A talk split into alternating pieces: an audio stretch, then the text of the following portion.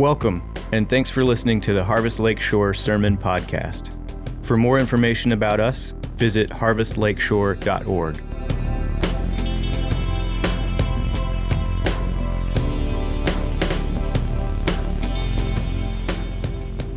Yes, I invite you to turn your Bible to Romans 12. We're going to be reading verses 14 to 21.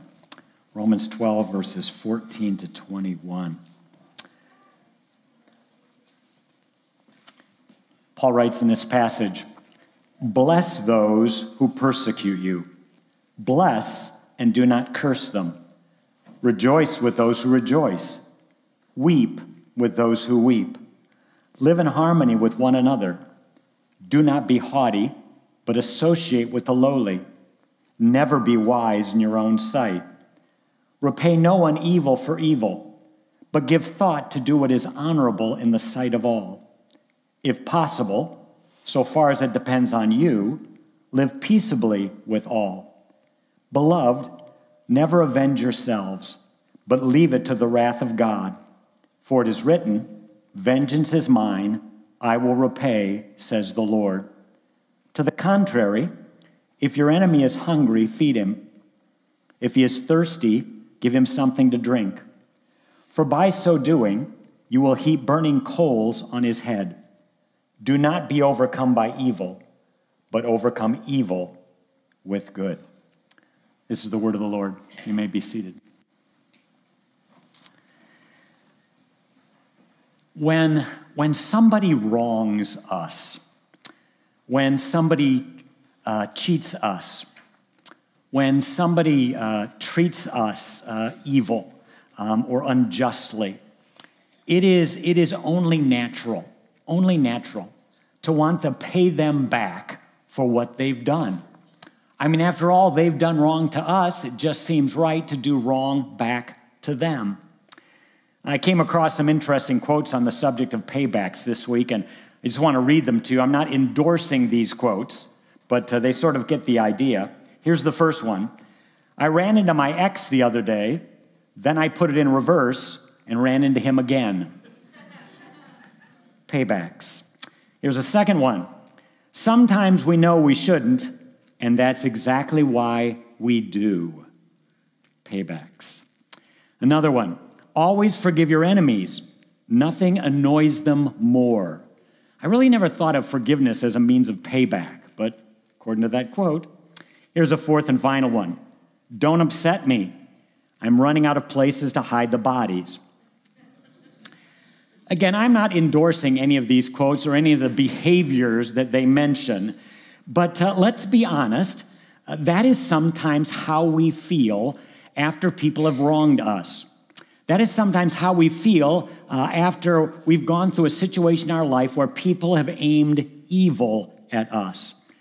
Now, in Romans chapter 12, we learn what it means to live out our faith.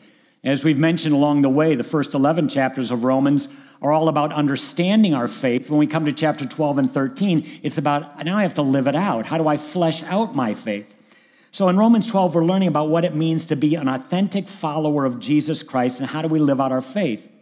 Specifically, in the verses that I just read a moment ago and that you followed along with, verses 14 to 21, we learn what it means to live out our faith in relationship with those or to those who have aimed evil, who are aiming evil at us. Now, this passage, as we mentioned last week, really kind of divides into two parts. The first three verses, verses 14 to 16, in those verses, we're, giving, we're given a positive command. In other words, we're told what we should do.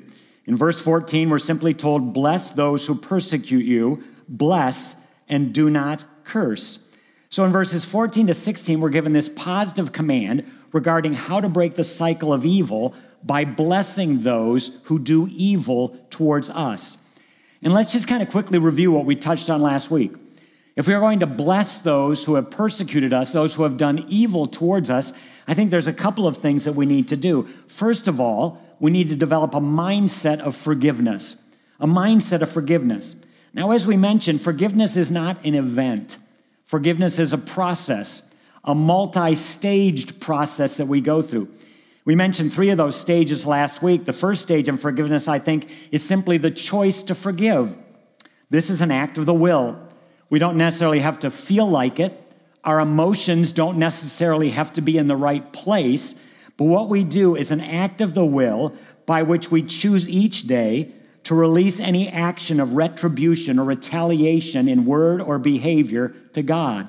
I might not feel like doing that. My emotions might not be there but I just simply make a choice of the will to relinquish, to release all actions of retaliation to God.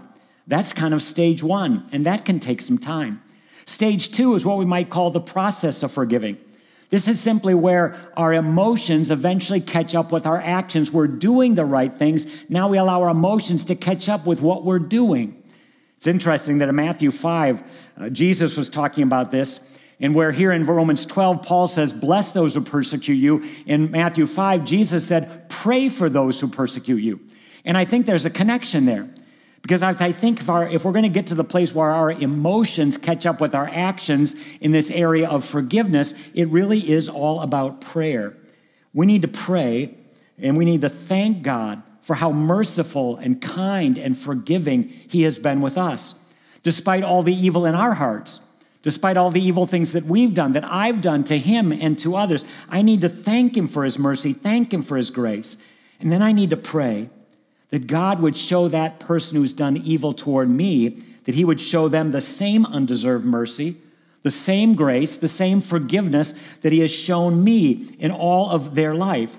And as we do that, as we pray for God's grace and God's mercy, as we thank God for all his grace and mercy he's shown to us, over time, our emotions will catch up our, with our actions. And then there's kind of a third stage here in forgiveness, which we might call completely forgiven. And this is when the Spirit of God not only aligns our choices and our emotions, but also aligns our desires, where we actually begin to desire for blessing to come into that person's life, even though they have wronged us, where we actually desire for good to occur in that person's family and career. Now, getting to that place isn't easy. But as we learn to develop this mindset of forgiveness and by so doing, bless our enemies, the person that's really freed up in all of this is not so much the person that has done evil towards us. We're freed up.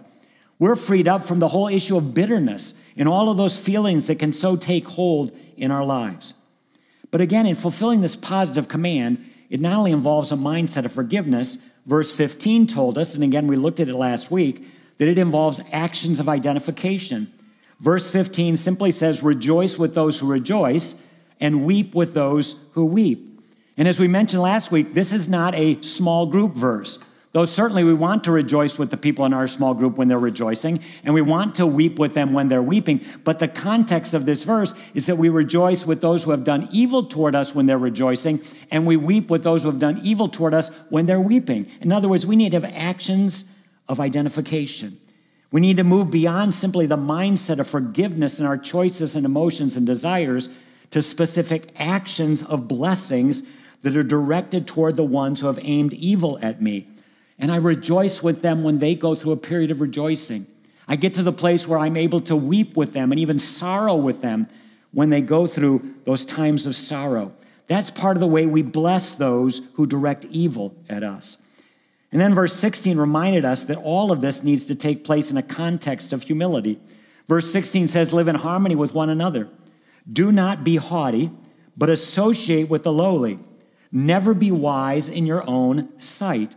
Again, let's be honest, when we're, we're dealing with someone who has directed evil at us, and we kind of go through this process of forgiveness and, and trying to identify with them when they're going through a time of rejoicing and identifying with them when they're going through a time of weeping. It's really easy for you and I to develop sort of this um, kind of uh, uh, haughty attitude. It's easy for us to sort of develop this kind of self righteous attitude. I mean, they're the, the one that did the evil, and we're the one doing the forgiving, right? They're the one that's treating us poorly, and we're the one that's trying to identify with them. They're the one that's acting wrongly, and we're trying to show humility. So it's really easy in all of that to kind of become haughty and big headed and self righteous. And the text here makes it clear that there is to be no sense of superiority as we relate to and associate with those who've hurt us. We are to do all that we can to live in harmony with them.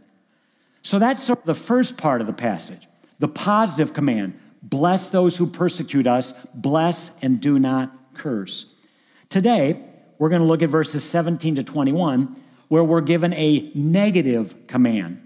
In other words, this part of the paragraph actually begins with a negative command telling us what we should not do when it comes to living out our faith in our relationships with those who do or aim evil towards us. And the negative command deals with this issue that we started off with this whole issue of how to handle the temptation for paybacks. How do we handle the temptation for paybacks? Look again at verse 17. It simply says, God simply says, repay no one evil for evil. Repay no one evil for evil. So it starts off with a prohibition. God simply says, don't do this. Don't do it. Don't repay anyone evil for evil. So even though everything in us, even though all of our emotions wants to repay evil for evil, the word of God is clear. The directive of God, the command of God is clear. We're not to do that.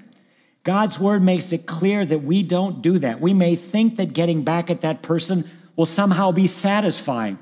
We may think in our heads, well, if they did evil and I do evil, it'll just balance everything out. But it doesn't balance everything out. Instead, it generally just escalates the conflict. It pulls us into the doing of evil. It's like um, it's like trying to put out a fire with a hose full of gasoline. It just doesn't help, doesn't work, doesn't make things better. It just escalates things, it just exacerbates things and makes them worse. So, verse 17 begins repay no one evil for evil. Don't do this. But the verse goes on to give us a solution, a couple of things that we are to do. Look at the rest of verse 17 into verse 18 it says, but, or on the contrary, in other words, instead of repaying no one, instead of repaying evil for evil, but give thought to do what is honorable in the sight of all. If possible, as far as it depends on you, live peaceably with all. So the latter part of verse 17 and verse 18 actually gives us two things that we can do. They're part of the solution so that we can fulfill the prohibition of not repaying evil for evil. And here's the first of these two things. Number one, I must do all I can to prevent my exposure to evil. I must do all I can to prevent my exposure to evil. Now, that phrase in the second half of verse 17 is kind of an interesting phrase. It could actually be translated from the original language, the New Testament, a couple of different ways. So it could actually have a couple of different meanings. The meaning that I believe we should take, and again, there could be others, and I understand that, is that it's literally saying this it's saying, give careful consideration to what is right in the eyes of others. In other words, don't be naive. Don't be naive. Don't expect the world to live by biblical morals. Don't expect the world to live by biblical ethics. Don't be surprised by selfishness. Don't be surprised by greed. Don't be surprised by backstabbing. Don't be surprised by people not keeping their word. Don't be surprised by gossip and lying and people trying to rip you off or betraying a confidence or using information that we've shared against us. Instead, the verse says we need to carefully consider what is right in the eyes of others. We need to recognize that for many people, selfishness is perfectly fine. For many people, lying and stealing isn't a problem. It is perfectly right in their eyes to do that.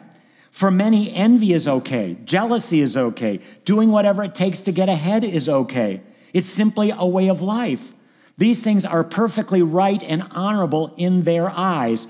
So Paul is saying, hey, give careful consideration to how other people think, what they think is right, what they think is honorable. And if we do that, we'll find ourselves far less vulnerable to being on the receiving end of evil. Now, that doesn't mean we won't receive any evil or we'll be able to avoid all evil, but if we are wise, we can prevent much of it by applying this advice. A couple of examples. Let's say you're going to go out and buy a used car, all right? and uh, you've been uh, you know driving to work the last few days and you've noticed there's been a car out in front of somebody's house and It's kind of what you're looking for, right? It looks to be the size of the car you're looking for, maybe about the right age of the car you're looking for. And, and so you kind of drive by slowly a couple times, and eventually you call the phone number and you set up a time to, to talk to the individual that's selling the car, and you go over and look at it. And when you do that, you've got to approach this not, not cynically or not paranoid, but you got to realize that chances are that person may very well try to get as many dollars out of you as they possibly can. They may not even be totally honest with you about the vehicle. They may not tell you about accidents it's been in. They may not tell you about the transmission or some other part of the vehicle. So you got to go into that situation asking the right questions. You maybe have to take that vehicle to a, a, mechanic that you trust, have them go over the vehicle to make sure everything is okay. You've got to consider carefully what is right in the eyes of others, because maybe in their eyes, making the most bucks they can is the right thing for them to do. But in your eyes, that would leave you ripped off. So we've got to be careful about that. Or maybe you're having somebody, you're going to hire somebody to do some work on your house. Again, get a couple of estimates, have everything put in writing, ask a lot of questions, follow up on references, all right? Again, God is not saying be paranoid about this. He's simply saying if we're not going to find ourselves in a position where we're tempted to repay evil for evil, then we need to do all we can to prevent our exposure to evil. We need to do that. As much as possible, we need to live by that advice. Here's the second, second thing that we find in verse 17 and 18. Not only is part of the solution doing all I can to prevent my exposure to evil, but a second part of the solution is that I must do all I can to reduce my contributing to evil. Verse 18 says, if possible, so far as it depends on you, live peaceably with all. I appreciate the fact that this verse starts off, if possible. If possible. Scripture does not advocate peace at any price. We're not to compromise our testimony for Christ. We're not to compromise the Lord's reputation. We're not to compromise biblical principles for peace. It's not peace at any price. So it says, if possible, so far as it depends on you.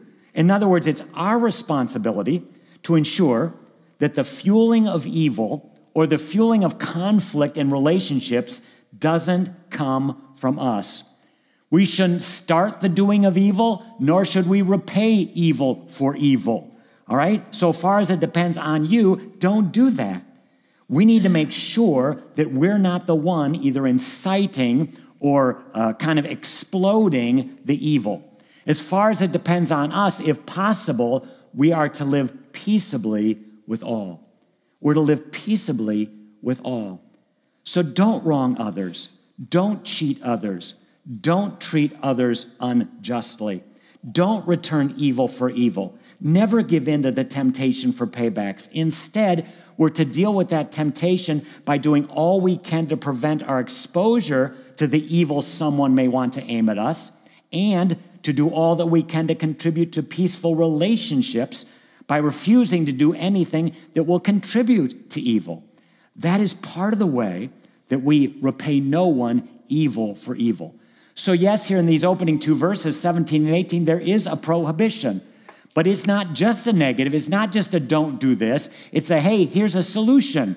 Here's some positive things we can do to help in the situation. Now we look at all that and we say to ourselves, but why? I mean, that person was really evil toward me.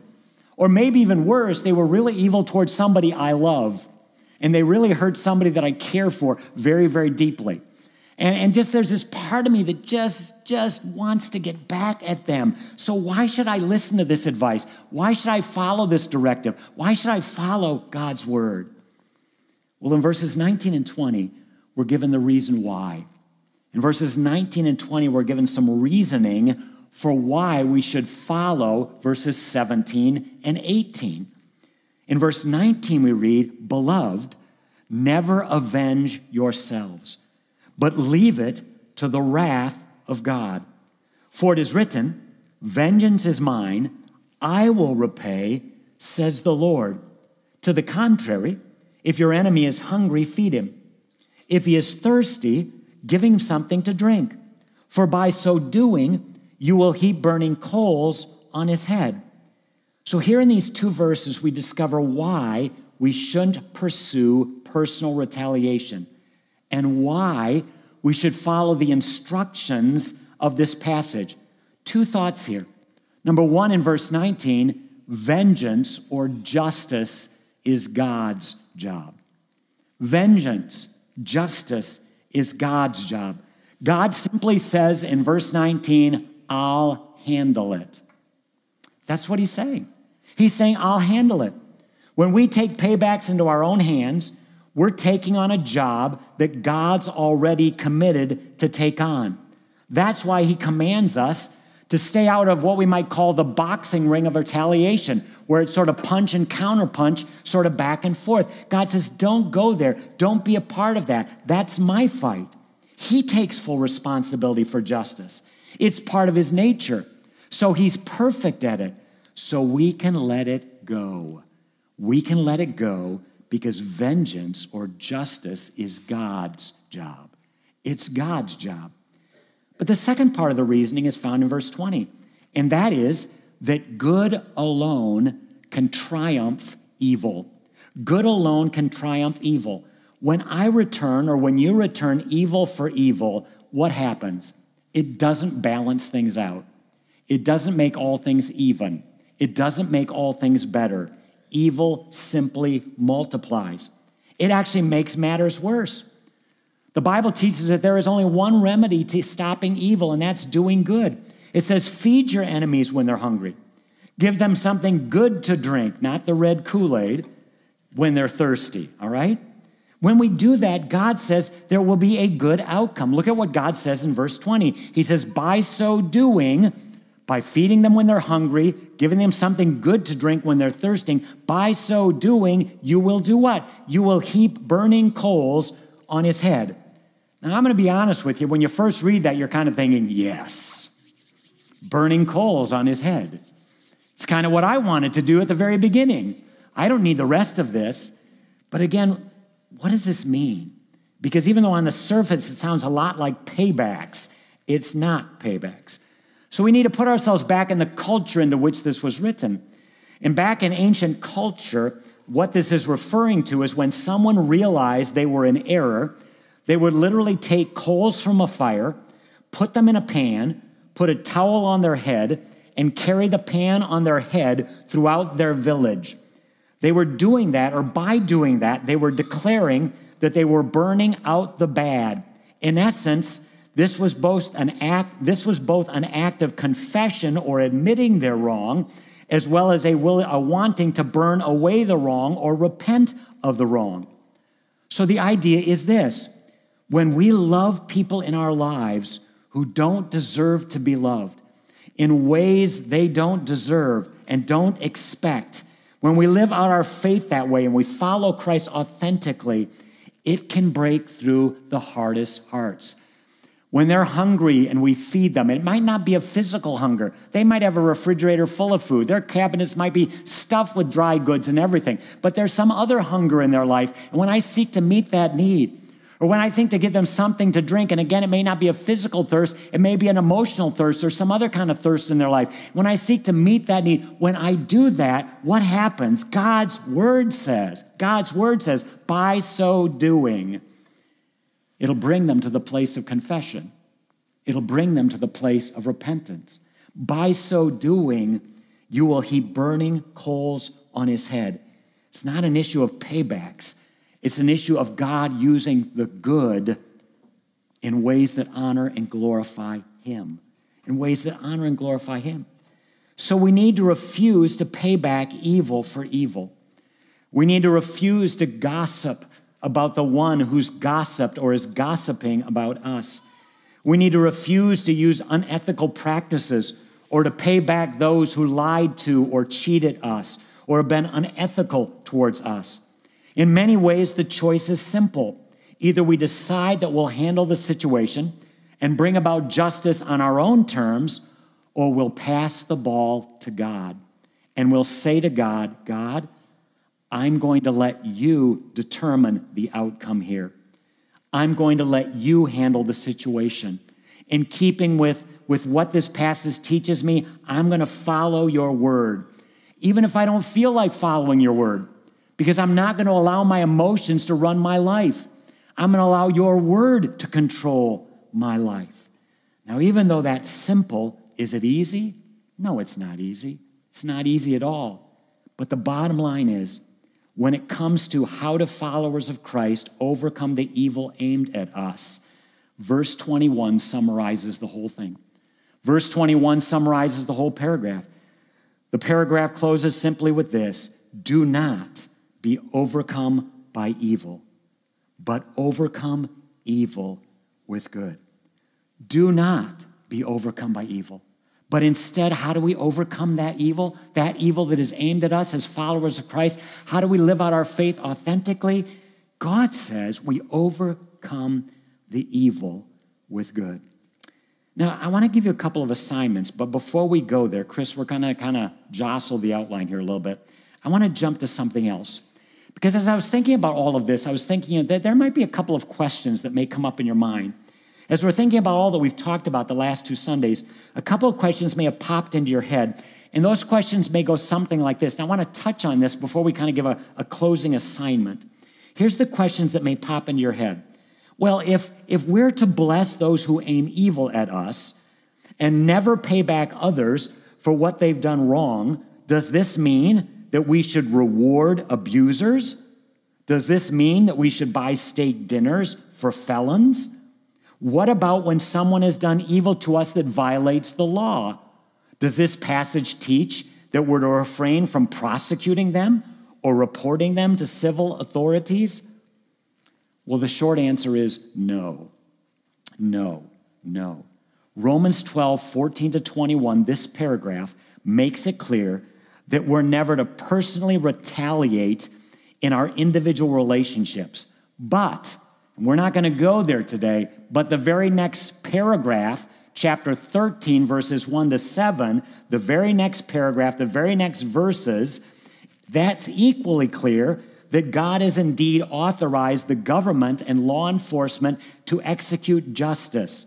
So Romans 12, 14 to 21 addresses personal disputes and behavior, while Romans 13, verses 1 to 7, the very next paragraph, addresses civil and criminal behavior. So, again, here's a couple of illustrations so we can try to understand where this is coming from. All right, maybe it goes something like this My boss is sexually harassing me. I've avoided him as much as possible, but he has made his intentions clear, and the implications are clear if I don't comply. Am I paying back evil for evil if I report him to the Human Resource Department or his superior or law enforcement? No, you are not repaying evil for evil. The matter is not an issue of personal retaliation, it is a matter of company policy, it is a matter of legal statute. After you've spoken the truth, the offense is not primarily a private one, it is one that involves the integrity of the company and the protection of you and others. We need to understand that. We need to make that differentiation. Here's another illustration. Again, we could give a hundred of these. Let me give you one more.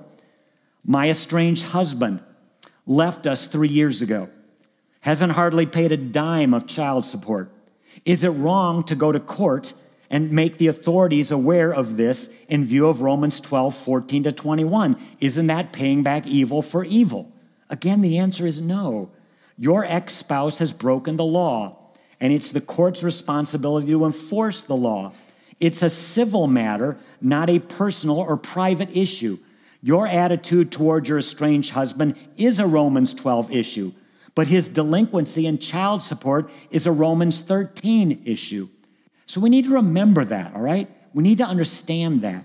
Romans 12 is directed toward the prohibition of personal retaliation and revenge for a wound or a hurt inflicted. We're to bless those who persecute us.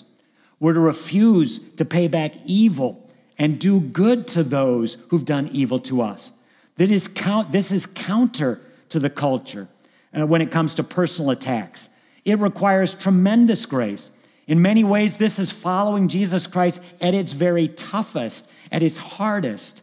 But when it's obeyed, it will protect us from the poison of bitterness and it will release God's power to work in the heart of the one or the ones who have aimed evil at us.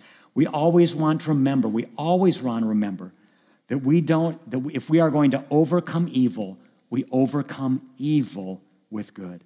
We overcome evil with good.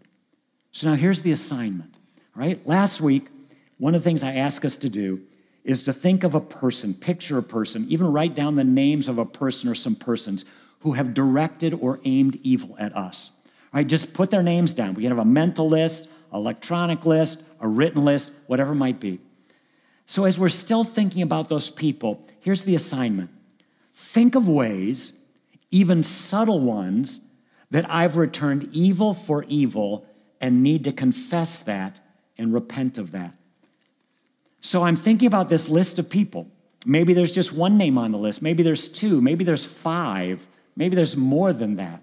But as I'm thinking about those people, I need to think to myself are there any ways, even subtle ways, that I have returned evil for evil. Maybe it's in something that I've done to them. Maybe it's in something that I haven't done to them.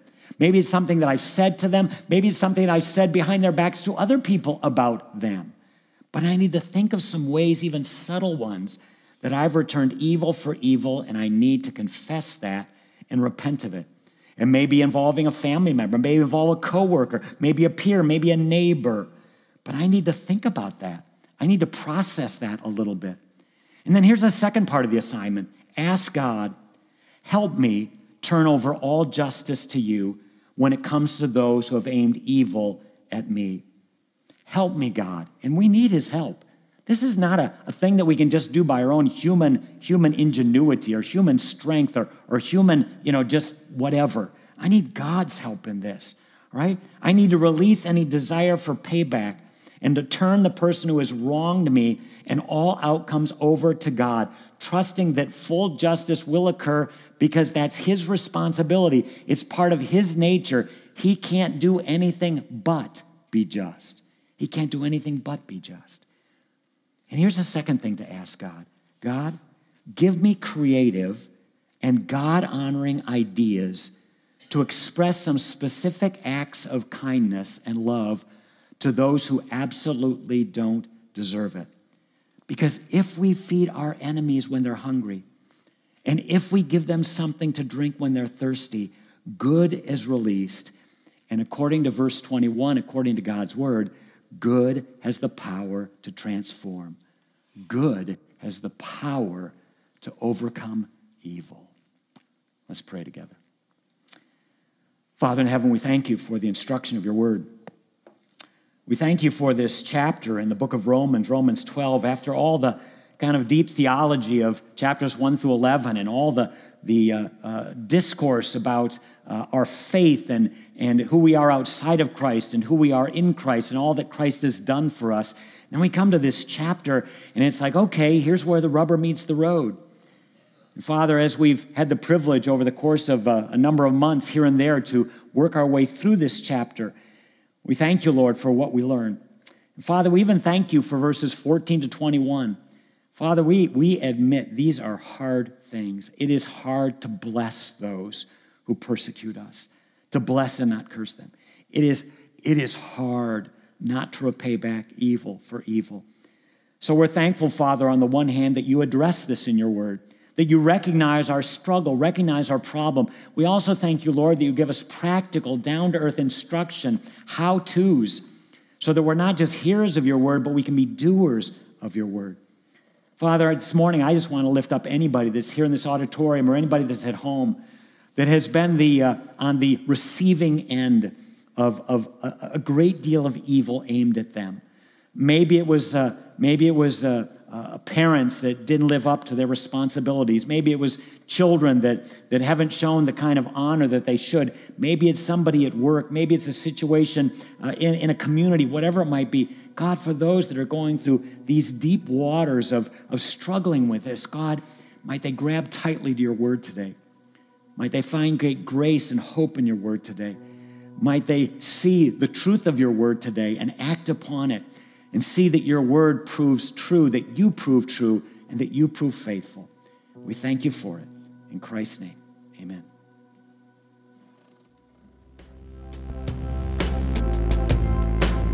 Thank you for listening to the Harvest Lakeshore Sermon Podcast. Harvest Lakeshore exists to glorify God through the fulfillment of the Great Commission. For more information about us, visit harvestlakeshore.org.